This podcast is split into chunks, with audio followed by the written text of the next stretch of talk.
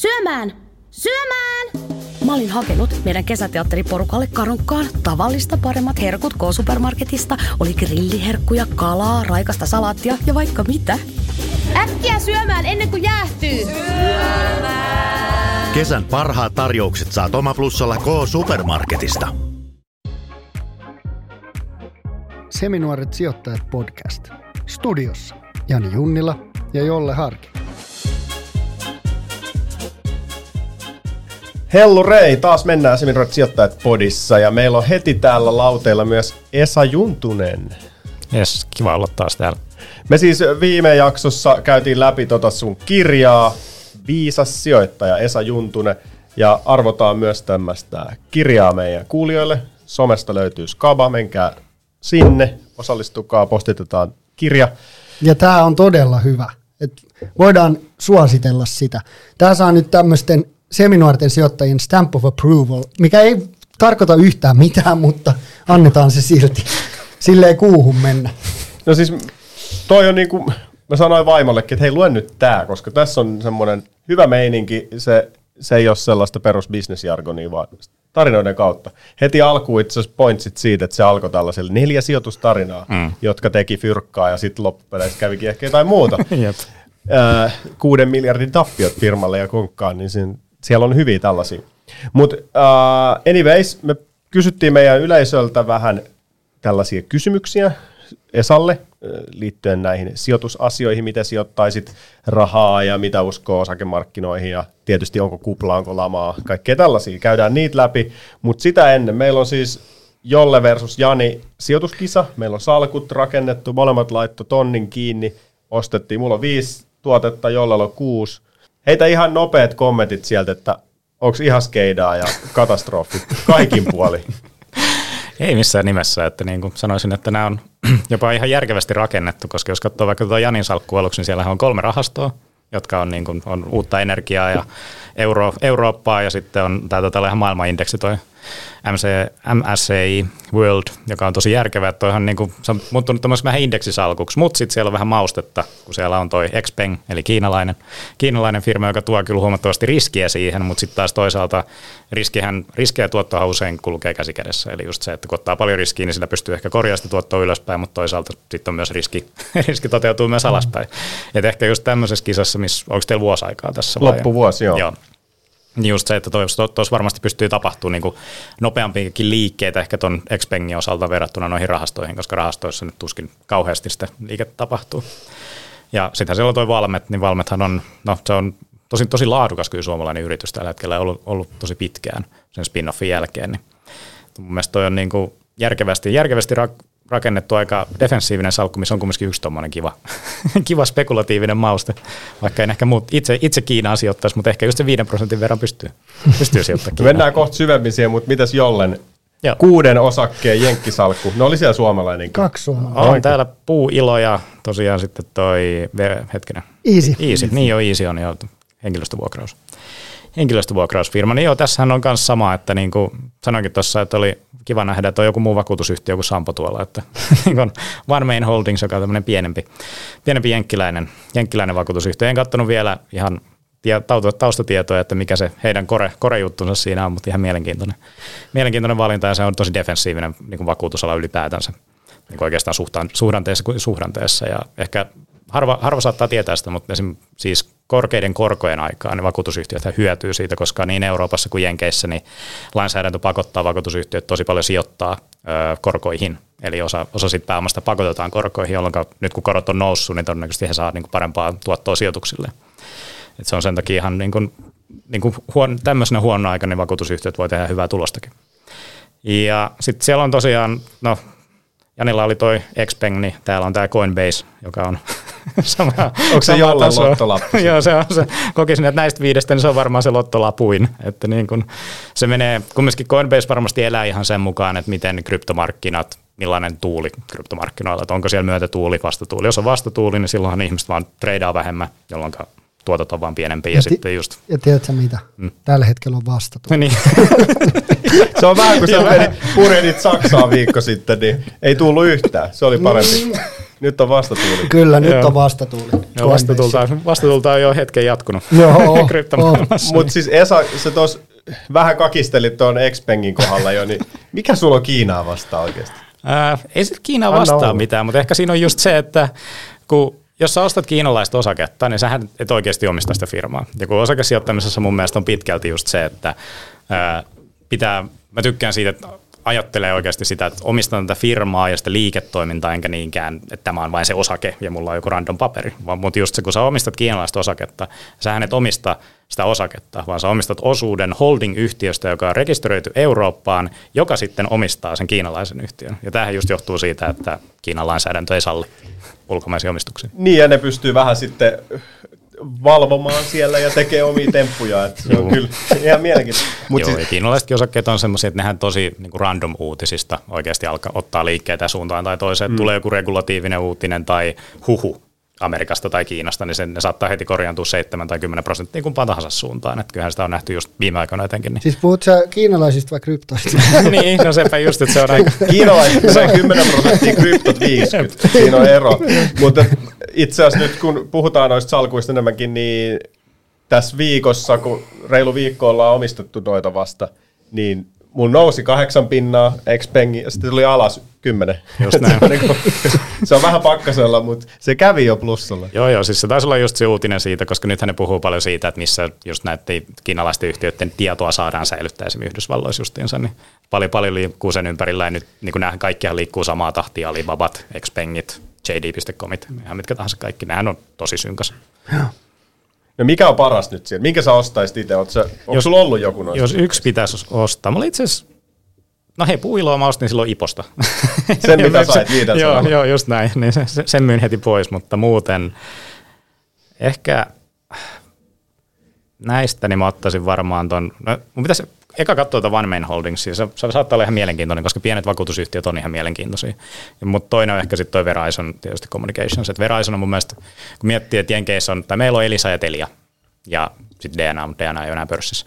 Mutta sitten kun siellä on Verizon ja AT&T, ja Verizon on kyllä vetänyt liiketoimintansa huomattavasti paremmin kuin AT&T. Et vähän sama kuin meillä on Elisa ja Telia. Elisa on mennyt ihan eri track recordilla kuin Telia, joka on kompuroinut niin kuin viimeiset no, Mm. vuosikymmenen. Niin, ja onko se AT&T sellainen paikallinen Sonera?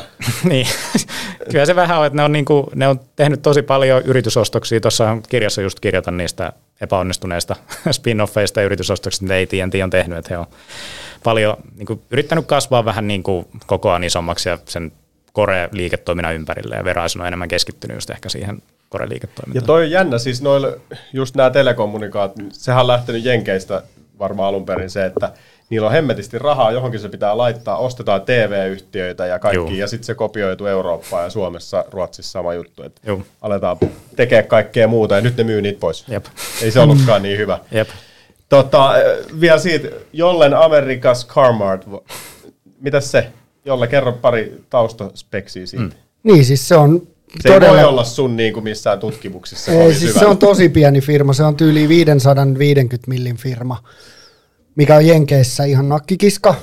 Öö, myy tosi vanhoja käytettyjä autoja ihmisille, joille ei ole oikein luottotietoja. Et se, niiden business perustuu siihen, että ne myy niinku paska-autoja ihmisille, jotka ei muuten saisi autoja. Eli se on ihan niinku hyvä firma, ne on kasvanut ihan hyvin, ne ei maksa kyllä osinkoa, mutta on, on tota, tuottoisa yritys. Joo, ja toi on mielenkiintoinen, kumminkin tuommoiset nichet on aina mielenkiintoisia, etenkin jenkkimarkkinoilla, koska siellä niinku just toi 500 miljoonaa, niin se on, Suomessahan se on ihan hyvän kokoinen firma, mm. mutta just kun Jenkeissähän se on ei mitään. Mm. Mutta sieltä usein löytyy ne kaikista mielenkiintoisimmat kohteet kumminkin, koska ne on samanaikaisesti, ne on just semmoisia, että niitä löytyy kasvupotentiaalia niin kuin huomattavasti jo markkinaa vallattavana, mutta sitten taas toisaalta, koska Jenkkien sisämarkkina on niin valtava, ja sitten taas toisaalta ne on aina potentiaalisia yritysostokohteita, että siinä on aina niin kuin kahdenlainen, mutta tietysti niissä on niin kuin aina siinä, että sitten se koska sä oot oikeasti pieni, niin sut pystytään vain jyrää. Eli sitten Niin on jo, tietysti se, se kyllä. riski, että sä voit vain jäädä niin kuin jyrän alle ja sitten se niin kuin käytännössä se niin kuin konkurssi on aito riski myös, että kyllähän toi on. Mutta tuommoiset niin firmat, just mistä ei ole niin kuin itsekään kuullut koskaan, ne on aina tosi mielenkiintoisia, koska sitten on silleen, että niin, hei, tämäkin on. Mm. tämäkin oikeasti liiketoiminta mahdollinen. Joo, siis mä en nyt tarkkaan muista, mutta mä, mä luin Carmartin vuosikertomusta, niin siellä puhuttiin siitä, että heillä on itse asiassa, niin luottotappioita tulee, koska ne on ihmisiä, joille ei ole luottotietoja, mutta että ne on aika lojaaleja firmaa kohtaan, koska ne kokee, että ne saa tosi hyvää palvelua ja sitten niillä on mahdollisuus saada se auto. Mm. Et niitä ei, se ei ole niinku semmoinen, että niitä vedetään, niitä kusetetaan joka toinen viikko, vaan jengi, jotka heillä asioi, niin on tosi lojaaleja. Ne ostaa sitten monta kertaa auton sieltä samasta paikasta, koska ne dikkaa siitä firmasta. Kiitos meidän salkkujen tutkimisesta ja ihan jes. Ei saatu hirveästi kuraa. Kiina oli vähän paha ja kryptot ei lähde. Ja Jolle kuittaili tuossa ennen nauhoitusta, että, että se on pettynyt mun strategian rahasto ETF. Sehän on vaan vähän riskinen, jolloin ihan Niin, no just Järkevä. sitä. Tässä kuuluu ottaa riski. Ei tässä niinku, tässä, no, mulla menee syteen tai saveen varmaan saveen, mutta No siis varsinkin nyt, kun mä luin tuon kirjan, että 96 prosenttia hävii tota, osakkeille noi indeksit. Niin mitä hemmetti? no niin, no siis sä pelasit safe. Se on, ihan, se on ihan fiksua, mutta se on ihan vitun tylsää. Se mä myyn ne pois ja ostan samat kuin sulla. No joo. Välihuomio. Podimossa on myös äänikirjat. Ja Esa Juntusen kirja löytyy Viisas sijoittaja myös sieltä. Kandee kuunnella, jos se ei ole vielä tullut tsekattua. Mutta nyt saatiin kysymyksiä meidän Instagramissa Esalle. Täällä on aika mielenkiintoisia laidasta laitaa kyssäreitä. Vähän näytettiin etukäteen noita, mutta nyt tulee aika Stetsonista vastaukset. Joo, ja en kyllä muista niitä, niin No hyvä. ihan hyvä. Ää, ihan eka, jos sä saisit nyt 20 000 euroa cashia, mitä sä tekisit sillä? Kyllä mä varmaan sijoittaisin ihan osakemarkkinoille jaettuna seuraavalle 12 kuukaudelle. Elikkä niin, koska eli ajallisesti hajauttaa. ajallisesti hajautettuna, mutta sitten taas toisaalta mun mielestä nyt on erittäin hyvä aika aloittaa sijoittaminen, jos vertaa vaikka moneen, moneen niin kuin vuoteen taaksepäin, koska nyt korot on korkealla, selkeästi ei ole samanlaista innostusta sijoittamiseen kuin viimeisenä vuosina oli, eli nyt niin kuin historiallisesti nyt voisi sanoa, että nyt on ihan hyvä aika just mennä markkinoille. Tarkennat sä vähän, 12 kuukautta laittaisit rahaa yhteen osakkeeseen joka kuukausi vai? Öö, no varmaan just katsoa, jos no, pitääkö mun nimeä osakkeita vai Ei, ei, ei, No ei. Kun enemmän vaan sitä strategiaa. Joo. Joo, Niin, niin, mut- niinku, Joo, eli just se, että sinänsä sijoittaako osakkeisiin, mitkä on mielenkiintoisia vai rahastoihin, niin joka tapauksessa jakaa sen, että mitä on 20 000 jaettuna 12. Reikas tonni. Niin, jotain tonni 700 Joo. suunnilleen. Okei, okay, eli ha- kuukausi. ajallinen hajautus, enemmän sitä mietitkö sit, sitä niin kuin osakkeisiin hajauttamista? Joo, koska keskimäärin kumminkin se, että miten osakkeeseen hajauttaa ja tollain, niin se tulee sen kautta, että jos oikeasti löytyy joku tosi hyvä paikka tässä kohtaa, ja tietysti paljon riippuu siitä, että onko se 20 tonnia semmoinen, että sijoittaa 20 tonnia ja sitten ei ole enää sen jälkeen rahaa, vai jatkuuko sijoittaminen siitä eteenpäin, koska tietysti tosi paljonhan on kiinni siitä, että mitä voi sijoittaa sen jälkeen, mutta ehkä mä lähden sitten oletuksesta, että sen jälkeenkin sijoittaa, tai on rahaa sijoittaa. Joo. mit, mitä mieltä sä oot muuten hajauttamisesta? Öö, Ylipäätään, koska kyllähän globaalit markkinat kävelee ihan käsi kädessä, että jos jossain posahtaa, niin vittu kaikki menee alas. Joo, kyllä niin kuin talous, talous on tosi niin kuin interconnected nykyään, että kaikki liittyy kaikkeen, mutta toisaalta ajallinen hajauttaminen kannattaa, ja tuossa mm. just referoin niihin tutkimuksiin, että löytyy itse asiassa se, niin kuin tutkimusten mukaan siis oikeasti odotusarvo on sen puolella, että jos dumppaa kaiken kerralla tonne markkinoille, niin saa parempaa tuottoa kuin ajallisesti hajauttamalla 66 prosentin todennäköisyydellä. Mutta se on ehkä siitä enemmän kiinni se, että 60-60 prosenttia ei kumminkaan ole niin paljon, niin haluaa ottaa sen riskin sit siitä, että niin kun, ottaa sen 33 prosenttia mahdollisuuden, että se tuottaisi sit huonommin, koska sitten tietysti jos laittaa 20 tonnia kerralla ja sitten tuleekin joku musta joutsen markkinoille, mitä ei pysty ennustamaan, uusi korona tai mitä ikinä tulee. Mutta eihän tollasia viime vuosina ollut. niin, Mitä just. yllätyksiä on tullut? niin, tämäpä just, koska aina, aina siellä voi olla se seuraava yllätys nurkan takana, niin sen takia just ajallinen hajauttaminen, koska sitten vaikka se niin kuin paniikki ja se kriisi iskisi siihen kohtaan, niin siinä kohtaa se, sitten sä saat oikeasti halvemmalla, kun sä oot vaan niin kuin hajautat ne ajallisesti, mutta ehkä se maantieteellinen hajautus, niin joo, se on vähän semmoinen, että kyllähän suuri osa sijoituksista ja niin kuin yrityksistä toimii globaalisti vielä. Että jos sä sijoitat jenkkiin osakkeisiin vaikka, niin kyllähän suuri osa niistä toimii globaalisti. Otetaan jotkut Mackerit, Applet, Microsoftit, eihän ne ole jenkeistä riippuvaisia, vaan ne, on, ne oikeasti toimii kaikkialla maailmassa. Et se riippuu siitä paljon, että missä ne yritykset toimii, mi- mihin sä oot sijoittanut. Yes.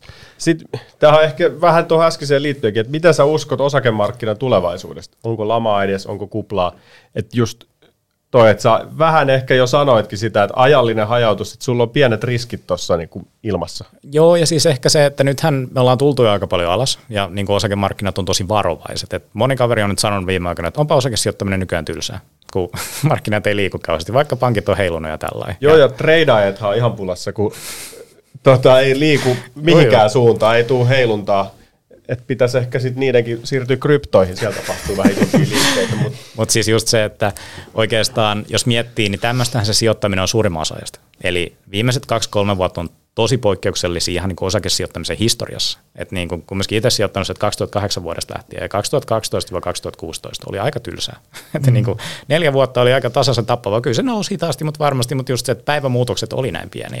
Että kumminkin suuri osa aikaisesta sijoittamisesta on tämmöistä, mutta jos on aloittanut sijoittamisen sen kolmen vuoden sisään, on voinut ehkä saada vähän väärän kuvan siitä, että miten osakemarkkinat liikkuu, koska meillä on ollut nyt näitä niin kuin tapahtumia, Joo. ekstra tapahtumia niin. niin kuin joka vuosi. Ja hemmetin moni on aloittanut sijoittamisen. Juu. Siis en tiedä mikä se nyt tilanne on, mutta silloin vuosi sitten niin ne lukemat oli aika hurjia. Siitäkin kun me aloitettiin podi ja paljon sit vuodessa oli tullut uusia tyyppejä. Joo, siis mun mielestä mä kävin pörssisäätiön tapahtumassa kaksi viikkoa sitten ja siellä näytettiin just se, että paljon on uusia osakesijoittajia Suomessakin on tullut. Niin onko siis vuodesta 2000, silloin kun osakesäästötili avattiin, eli 2019 vai 2020 alussa, 20. niin, niin, niin se oli varmaan se yli 200 000 ihmistä on Suomessa aloittanut osakesijoittamisen.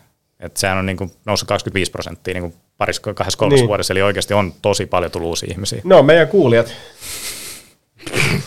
Just. Niin, viestejä on ollut itse asiassa makea lukea, kun porukka laittaa, että hei, aloitin teidän takia niin kuin nyt Joo. keskittyä tähän ja sijoittamaan, ja tytär aloitti, ja Siinä on aika makeat storeja. Varmaan sä saat kans niitä nyt ton kirjan tiimoilta ihan hemmetisti. Vastasit tähän tulevaisuuteen jo tarpeeksi? Niin, no tulevaisuuteen voisi ehkä sanoa sen verran, että kellään ei ole kristallipalloa ja tulevaisuuden ennustaminen on tosi vaarallinen laji osakesijoittamisessa, koska sitten jos ottaa näkemystä sen mukaan, että hei nyt tulee lama tai, koska osakemarkkinat aina pyrkii katsoa eteenpäin. Eli just se, että nyt ne koron nostot on hinnoiteltu jo sisään, mutta onko, kun korot sitten kääntyy laskuun todennäköisesti vuoden lopussa, niin kun päädytään todennäköisesti taantumaan tai ainakin tekniseen taantumaan, niin onko ne osake niin kuin markkinat oikeasti hinnoitellut sen jo sisään, että sitten mennään taantumaan, yritysten tulokset saattaa tulee laskea vielä niin kuin huomattavastikin, niin kukaan ei oikeastaan osaa sanoa sitä, jolloin just sen takia se ajallinen hajottaminen on niin tärkeää, koska tulevaisuutta en, en minäkään edes halua yrittää ennustaa, koska eletään kuitenkin aika poikkeuksellista aikaa edelleen. Sä oot säntillinen kaveri ja sä oot puhunut siitä, että pitää olla pitkäjänteinen – sulla on varmasti joku strategia, mutta minkälaisia tavoitteita sulla on sijoittamiseen liittyen? Joo, itsellä ehkä tavoitteet, pitkään sijoitti vaan sillä sijoittaminen on kivaa ja se on mielenkiintoista. Just sä sanoit, että se on ollut hemmetin tylsä. Aika ristiriitainen kaveri. Niin, tai siis se on ollut muiden mielestä tylsää. Mun, mä oon vaan ollut vaan silleen, näin sen pitääkin olla, koska se on, ihan, se on ehkä ihan terve, että ei tarvitse koko ajan tuijottaa sitä salkkua tai markkinoita, vaan Joo. just se, että voi olla kuukauden silleen, ai täällä ei ole tapahtunut mitään. Mm. ei, niin kuin mä voin tehdä muutakin elämässäni. Toi on vähän kuin mun ETF-salkku. Jep. Ja, mutta siis sen takia just esim. tyttöystävä just sijoittaa pelkästään indeksirahastoihin. Ja sitten se oli vain jossain kohtaa silleen, että ai mulla on täällä kymppitonni se on vaan laittanut sinne 400 euroa kuukaudessa ja se vaan tullut itsestään. Mutta äh, joo, itse kysymykseen, niin ehkä itsellä tavoitteet on just se, että voittaa indeksin pitkällä aikavälillä, että se on ehdottomasti se, että mä oon laittanut itselleni sen tavoitteeksi, että 9,5 prosenttia vähintään tuottoa vuodessa, ja sitten voittaa ne kolme indeksiä, mihin mä vertaan, eli just Helsingin pörssi, maailmanindeksi ja sitten toi Nasdaq, Jenkkien Nasdaq teknologiaindeksi, koska ne on kolme semmoista vähän elää erillään kumminkin ne indeksit, niistä pystyy, ne kaikki kolme haluaisi voittaa. Ja sitten lopu, lopussa on se kuuluisa FIRE siellä. että mä itse olen laittanut tavoitteeksi sen, että nettovarallisuus olisi 2,7 miljoonaa. Ja sitten kun mä oon 40-vuotias, eli yhdeksän vuoden päästä. Ehkä tälle mun, muuhunkin osuva tämmöinen kysymys, mikä tuli tuolta kuulijoilta, että lapselle sijoittaminen, aspitili, rahastot vai osakkeet, niin onko sulla mitään näihin heittää? Joo, riippuu minkä ikäinen. Eli just, jos ne on oikeasti taaperoita tai jotain alle kolmevuotiaita. Puhutaan, että ne on ihan pieni. Joo, no silloin ehdottomasti indeksirahasto varmasti järkevin, koska silloin, silloin se korkoa korolla oikeasti tekee sen efektin. Siinä on niin pienet riskit ja aika, aika tulee aina korjaamaan sen. Et niin kuin mitä, mitä nuorempi, niin sitä enemmän indeksirahastoja. Mutta sitten taas just, jos puhutaan 18-20-vuotiaasta, jostain niin kuin ihan oikeasti nuoresta aikuisesta lapsesta, niin sitten se aspi alkaa olla mun mielestä järkevä, koska sitten todennäköisesti se oman, oman niin kuin kämpän hankkiminen alkaa olla mutta sä et hakisi niinku faijana tällaista näkemystä kiinalaisista osakkeista. ei, ei, mä itse asiassa miettinyt sitä, että jos toivottavasti parin vuoden sisään itsekin saa lapsia, niin sitten jos sijoittaa lapsille, niin varmaan mä sijoittaisin indeksirahastoihin. En, et en rupeisi itsekään ottaa näkemystä sillä että nyt otetaan tätä, tätä ja tätä lapsen salkkuun. Että kyllä se osakkeita. Täällä on jengi, tämä on hyvä. Jep, et kyllä se indeksirahastot mun mielestä, niin kun, kun on oikeasti se niin 20 vuoden aikajänne, niin indeksirahastot on niin ylivoimainen vaihtoehto just se riskituottosuhteen kannalta. Mikä on sun pahin sijoitusmoka? Tuleeko mieleen joku semmoinen yksittäinen, joka on mennyt ihan vituiksi? Aave, krypto. Kysyt sä multa? Ei, mä sulta kysyn. Ai, onko mä sulle ilman? Aave krypto. Sijoitin AVC ja se on tullut niin rytinällä alas, että en ole mitään muuta. Oliko se se suomalainen krypto? Joo. Okei. Okay. Ja nyt sille, jolta oikeasti kysyttiin. No niin, varmaan mulla on ollut Pankko Santander, eli espanjalainen, espanjalainen iso, iso pankki, joka toimii niin kulutus. Monella, monella suomalaisillahan se on toi autorahoituksesta. Kyllä, tuttu. tiedän. Täällä Teslan omistajat lainausmerkeissä, eli Santanderin autoilla. Joo, mutta Santanderilla oli se, se hauska tarina, että ne selvisi siis eurokriisistä 2012, silloin kun moni eurooppalainen pankki ja Espanja, kun se on espanjalainen pankki, niin tietysti Espanjan talous oli tosi huonossa jamassa samaan aikaan Kreikan ja näiden kanssa. Ja sitten se vaikutti siltä, että okei, ei jouduttu leikkaa osinkoa, ollaan vakavaraisia, johto, johto vakuuttaa, että juu, juu, kaikki menee hyvin. Ja sitten yhtenä päivänä vaan ilmoitetaan sillä että okei, nyt lasketaan 7 miljardia uusia osakkeita markkinoille ja leikataan osinkopuoli. Ja pystytte kuvitella, mikä se osakereaktio oli siinä kohtaa. Ja se oli lasketellut jo pitkään niin siihen asti, eli siis markkinat oli ollut sitä mieltä, että johtoon ei voi uskoa. Että mm. niin kuin asiat on huonommin kuin mitä sanotaan. Ja no, markkinat oli taas oikeassa. Mutta Esa usko. Joo, mä uskon, ja se on kyllä ehdottomasti euromääräisesti. Ja, no euromääräisesti se on varmasti isoin, että siinä jäi tappiolle varmaan sen oikeasti 8-9 tonnia, joka oli tosi paljon, kumminkin mä olin silloin opiskelija. Niin. Se oli, se oli merkittävä niin kuin tappio. Oletko päässyt yli siitä? Joo, ja se oli tosi opettavainen kokemus kyllä, että niin kun, just koska siinä oli niin paljon niitä vaaramerkkejä ilmassa, ja silti jotenkin itse oli niin, niin usko siihen, niin sokeasti siihen, mitä, niin kun, mitä sanotaan virallisesti, sen sijaan, että olisi voinut rupea oikeasti taas tutkimaan vähän syvemmälle, niin kuin sinne pintaa syvemmälle. Et niin kun, varmasti jos olisi pintaa syvemmälle itse mennyt taas niihin talouslukuihin ja siihen Espanjan talouteen ja sitten taas sen pankin vakavaraisuuteen, niin sieltä olisi todennäköisesti löytynyt ne punaiset liput, että hei, ei, ei, ei, tämä on oikeasti, tämä on oikeasti vaarallista. Joo. Mitäs, täällä on kysytty myös Kiinaan liittyvä taas, ilmeisesti sun kirja luettu, koska täällä tiedetään tämä sun Kiinatausta, niin Joo. onko koneessa iso Kiinariski? Öö, onhan siinä. Heillähän on tosi vahva markkinaosuus Kiinasta, tosi iso osa kasvusta on tullut oikeastaan koko 2000-luvun Kiinasta. Ja nyt kun Kiina, Kiinalla on oikeasti ylikapasiteetti rakennuksissa, että nythän on kaikki, kaikki on varmaan nähnyt niitä videoita jossain sosiaalisessa mediassa, kuinka tyhjiä pilvenpiirteitä ei ole räjäytetty ja niin kun siellä on oikeasti, se on rakennettu niin paljon, että ne, ja kun nythän siellä alkaa ikäpyr, ikäpyramidi niin kääntyy väärinpäin, että niin se kas, ihmisten määrä vähenee siellä maassa, niin konehan on täysin riippuvainen siitä, koska ne toimittaa just niihin pilvenpiirtäjiin. Nyt kun ei rakenneta niin paljon, niin se on suoraan siihen liittyvään. Ja kyllähän koneosake on niin kuin korjannutkin ihan selkeästi alaspäin just sen takia, että kyllähän niin kuin markkinat, ne on oikeastaan hinnoiteltu jo sisään.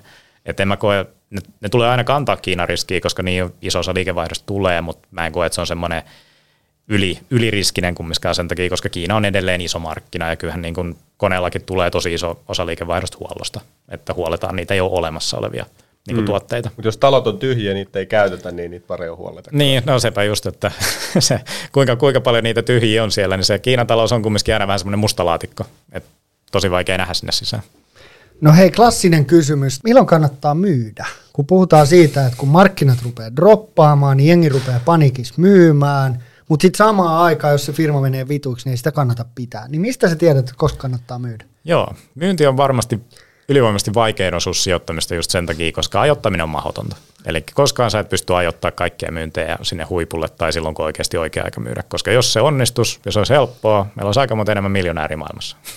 Eli se, se sijoittaminen on aika helppoa silloin. Mutta kannattaa niin tehdä itselleen ne säännöt, että niin mitä asioita seuraa siinä liiketoiminnassa. Sitä just seuraa esimerkiksi sitä, että okei, mä oon laittanut tietynlaiset tavoitteet per yhtiö, että okei, tätä mä odotan heiltä. Eli just se, että mitä mä odotan heiltä, mikä on se johdon tarina ja mikä on se toteuma. Eli ne kolme asiaa pitää niin kuin alainaa sen koko ajan. Ja sitten jos jossain kohtaa tote, todetaan vaikka, että johto kertoo toista, toteuma toista ja sitten omat tavoitteet on jotain kolmatta, niin sitten pitää oikeasti rupea miettimään, että okei, onko tämä se tarina, onko tämä se yhtiö, missä mä haluan oikeasti olla mukana. Ja se on ehkä just se merkki, että niin kuin, jos miettii vaikka nyt viime esimerkkejä, QT Group on tosi hyvä esimerkki, koska se kävi, niin kuin pörssikurssi teki niin kuin tosi, vahvat, tosi vahvat liikkeet. Mutta eihän se yhtiön tarina muuttunut siinä matkan varrella. Eli se yhtiö kasvoi edelleen ja yhtä nopeasti ja niin kuin neljännes, neljännes osatuloksissa oli vaihtelu, kuten niin kuin he, sano, he sanoo koko ajan, että se on vaihtelu. Mutta jos tuli kaksi pettymystä niin kuin putkeen, niin sitten ihmiset niin kuin masentui tosi paljon siitä. Mutta mun silmiin se oli tos, koko ajan tosi mielenkiintoinen kohde, ja sen takia mä itse ostin sitä just tuossa viime vuoden lopussa, kun mä totesin, että okei, nyt tämä on niin halpa, ja tämä tarina ei ole muuttunut, että sitten halusi ostaa. Mutta just se, että kun se tarina muuttuu siitä, mihin sä oot sijoittanut, niin se on mun mielestä ehkä se mer- merkki, milloin kannattaa rupea pohtia sitä myyntiä. Viimeinen kysymys. Mitä mieltä olet kryptoista? Öö, No, viime jaksossa, kun, tai, tai kun käytiin noin Coinbase, kun mainittiin, niin sä aloit nauraa. Nytkin sä aloit nauraa. joo, Ja sit, sit kun mä sanoin Aave, niin sä aloit nauraa. Kyllä mä jo pystyn vähän ehkä näkemään. Krypt, krypto on vaikea näkemys. aihe just sen takia, koska se, se, on, se on hämärää, miten se on niin kuin jotenkin mennyt sijoitusmaailmaan niin kuin yhtenäiseksi, koska se ei omalla tavallaan mun mielestä ole niin kuin sijoitusmaailmaa, koska siellä ei ole niitä samoja fundamentteja perusteella. Että niin kuin mä muistan mä joskus silloin ekan, ekan sen kryptohypen aikaa, niin kirjoitin mun blogitekstiin. Mä olin vaan silleen, että okei, että Bitcoin on yliarvostettu ja sitten tässä on syyt. Ja mä ajattelin, että no, tämä on tämmöinen perusneutraali teksti. Ja sieltähän tuli semmoinen järjetön jä, niin kuin joukkolynkkaus. Ja mä olin silleen, wow. Että niin kuin oikeasti ihmiset tuntee näin vahvasti jotain niin kuin digitaalista niin kuin valuuttaa kohtaan, joka oli mun mielestä tosi mielenkiintoinen ilmiö, koska se on enemmän semmoinen, niin kuin kryptot on tosi monesti silleen kultistunut, että ne muuttuu vähän semmoiseksi uskonlahkoiksi. Kyllä. Ja aina kun mikä tahansa sijoitus, oli se krypto tai osake muuttuu uskonlahkoksi, niin se on aina vähän semmoinen, että apua. Et mi- mihin, mihin, mihin tämä hinta enää perustuu mihinkään muuhun kuin siihen, että siihen halutaan uskoa. Niin itse mä, en, mä en olisi koskaan spekulointisalkus käyttänyt kryptoa, enkä mä usko, että mä varmaan tuun koskaan, koska mä jotenkin, mä en, mä oon tosi paljon opiskeluaikoina niin kuluttaja-aikaa siihen tutkimiseen ja mä en koskaan ymmärtänyt sitä. Ja mä kuvittelen ymmärtämään jotain, kun mä oon teknologia-alalla niin kuin töissä. Ja mä oon tehnyt ihan kouluprojekteja lohkoketjuihin verrattuna ja sillä että mä oon mennyt siihen teknologiaan tosi syvälle. Ja niin kuin, nähnyt niitä eri käyttötapauksia ja niin kuin vakuutusallakin on tehty just lohkoketju, vaikka niin kuin noita erilaisia toteutuksia. Yleensä ne on testattu ja sitten ne ei ole toiminut. Eli siihen löytyy aina joku muu teknologia tekee sen paremmin. Et se, mä en ole itse koskaan päässyt sisään kryptoihin, koska vaikka mä oon yrittänyt tosi paljon opiskella niitä ja sitä, niin mä en näe sitä oikeaa arvoa siinä, samalla tavalla kuin liiketoiminnassa. Tai niin kuin Warren Buffett sanoi siellä Berkshire Hathawayn kokouksessa kaksi vuotta sitten just siitä, että jos hänelle annettaisiin kaikki bitcoinit tai kaikki maa Amerikasta, niin kumman hän ottaisi, niin kyllähän se on aika no-brainer, koska sitten kun sulla on kaikki bitcoinit, ethän sä tee niillä mitään. Mm. niin, mutta jos sulla on kaikki maa Amerikasta, niin sä teet sillä aika paljon enemmän. Just se, että se on se konkreettisuus. Mahtavaa. Kiva, kun olit hei täällä. Sulla on tullut tämä kirja. Oletko jo kirjoittamassa uutta? Öö, mä totesin, että toi on varmaan niin kun, kyllä mä tuohon oikeasti yritin laittaa kaikki 15 vuoden opit, eli varmaan kirjoitan seuraavan kirjan, mutta se ei varmaan koske sijoittamista, vaan enemmän ehkä tätä personal finance puolta. No niin. Neljän vuoden päästä nähdään sitten sen parissa. Joo. Nä, nä, jäämme odottamaan sitä. Mahtavaa. Me jäämme pohtimaan noita meidän salkkuja ja analysoimaan tätä vierailua. Yes. Kiitos, Kiitos. Oli Kiitos todella paljon. Tämä oli ilo. paljon. Kiitos paljon. Ai ai. Mun vähän huojentui tuon Esa, Esan vierailun jälkeen, että kun se kävi meidän salkut läpi. Ne on ihan ok. Ja ne on ihan ok. Vaikka te naljailette noista rahastoista mulle koko ajan. Joo, ja hei, muistat, sä kysyit Esalta, että nosta sieltä kaksi. Molemmat oli mun osakkeita. Revi siitä huumoria. Ja kyllä se kehu mun rahastoja vähän enemmän kuin sun osa. No ei hän kehunut, kun sä kysyit nimenomaan, että mitkä on kaksi mielenkiintoista, niin se nosti No mitkä ne oli? Mun. Se oli Verizon ja One Man Holdings. Te olitte sopinut tämän. Mutta siis meillä on nyt viikon verran ollut tämä skaba käynnissä. Ja vielä on vähän vaikea sanoa, kumpi on niinku viemästä, mutta hei, rahastomies on johdolla. Oh. Mä, mulla on tässä nyt tonni laitettu ja selkeästi sua vähän enemmän. No joo, sulla on, mitä sulla on? Tässä on 971. Okei, mulla on 943. Mutta tiedätkö, mitä mä kans katoin? No, Mä, mä puolustaudun vähän. Öö, kun mä ostin jenkkiosakkeita, niin niissä oli isommat kulut. Niin mä oon, mä oon itse asiassa aika nollissa. Me mä oon tarvit- itse asiassa tasan nollissa. Mä oon ehkä yhden euron voitolla. I think. No jos mennään tohon, niin mulla on äh, kuitenkin täällä 14 euroa plussalla. Että.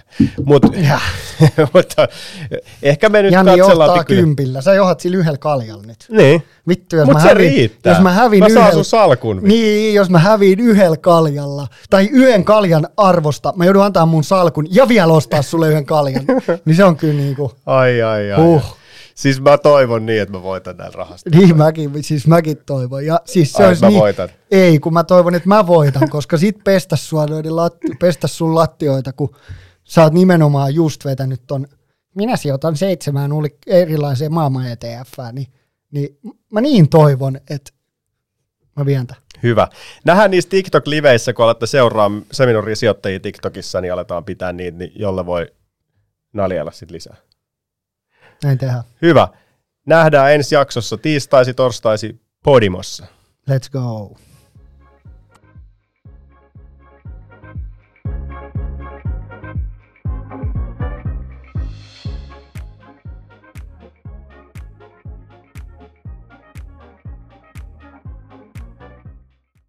Ja sit Ari, meidän ensilta tarjoilusta puuttuu vielä kunnon pihvejä grilliin. Uusia perunoita, hedelmäsalaattia, limpparit, hodarit. Hoidatko Ari? Niin, ja lautasia, haarukoita, simmarit, tennarit. Sittari hoitaa. Kesän parhaat tarjoukset saat Oma Plussalla K-City Marketista.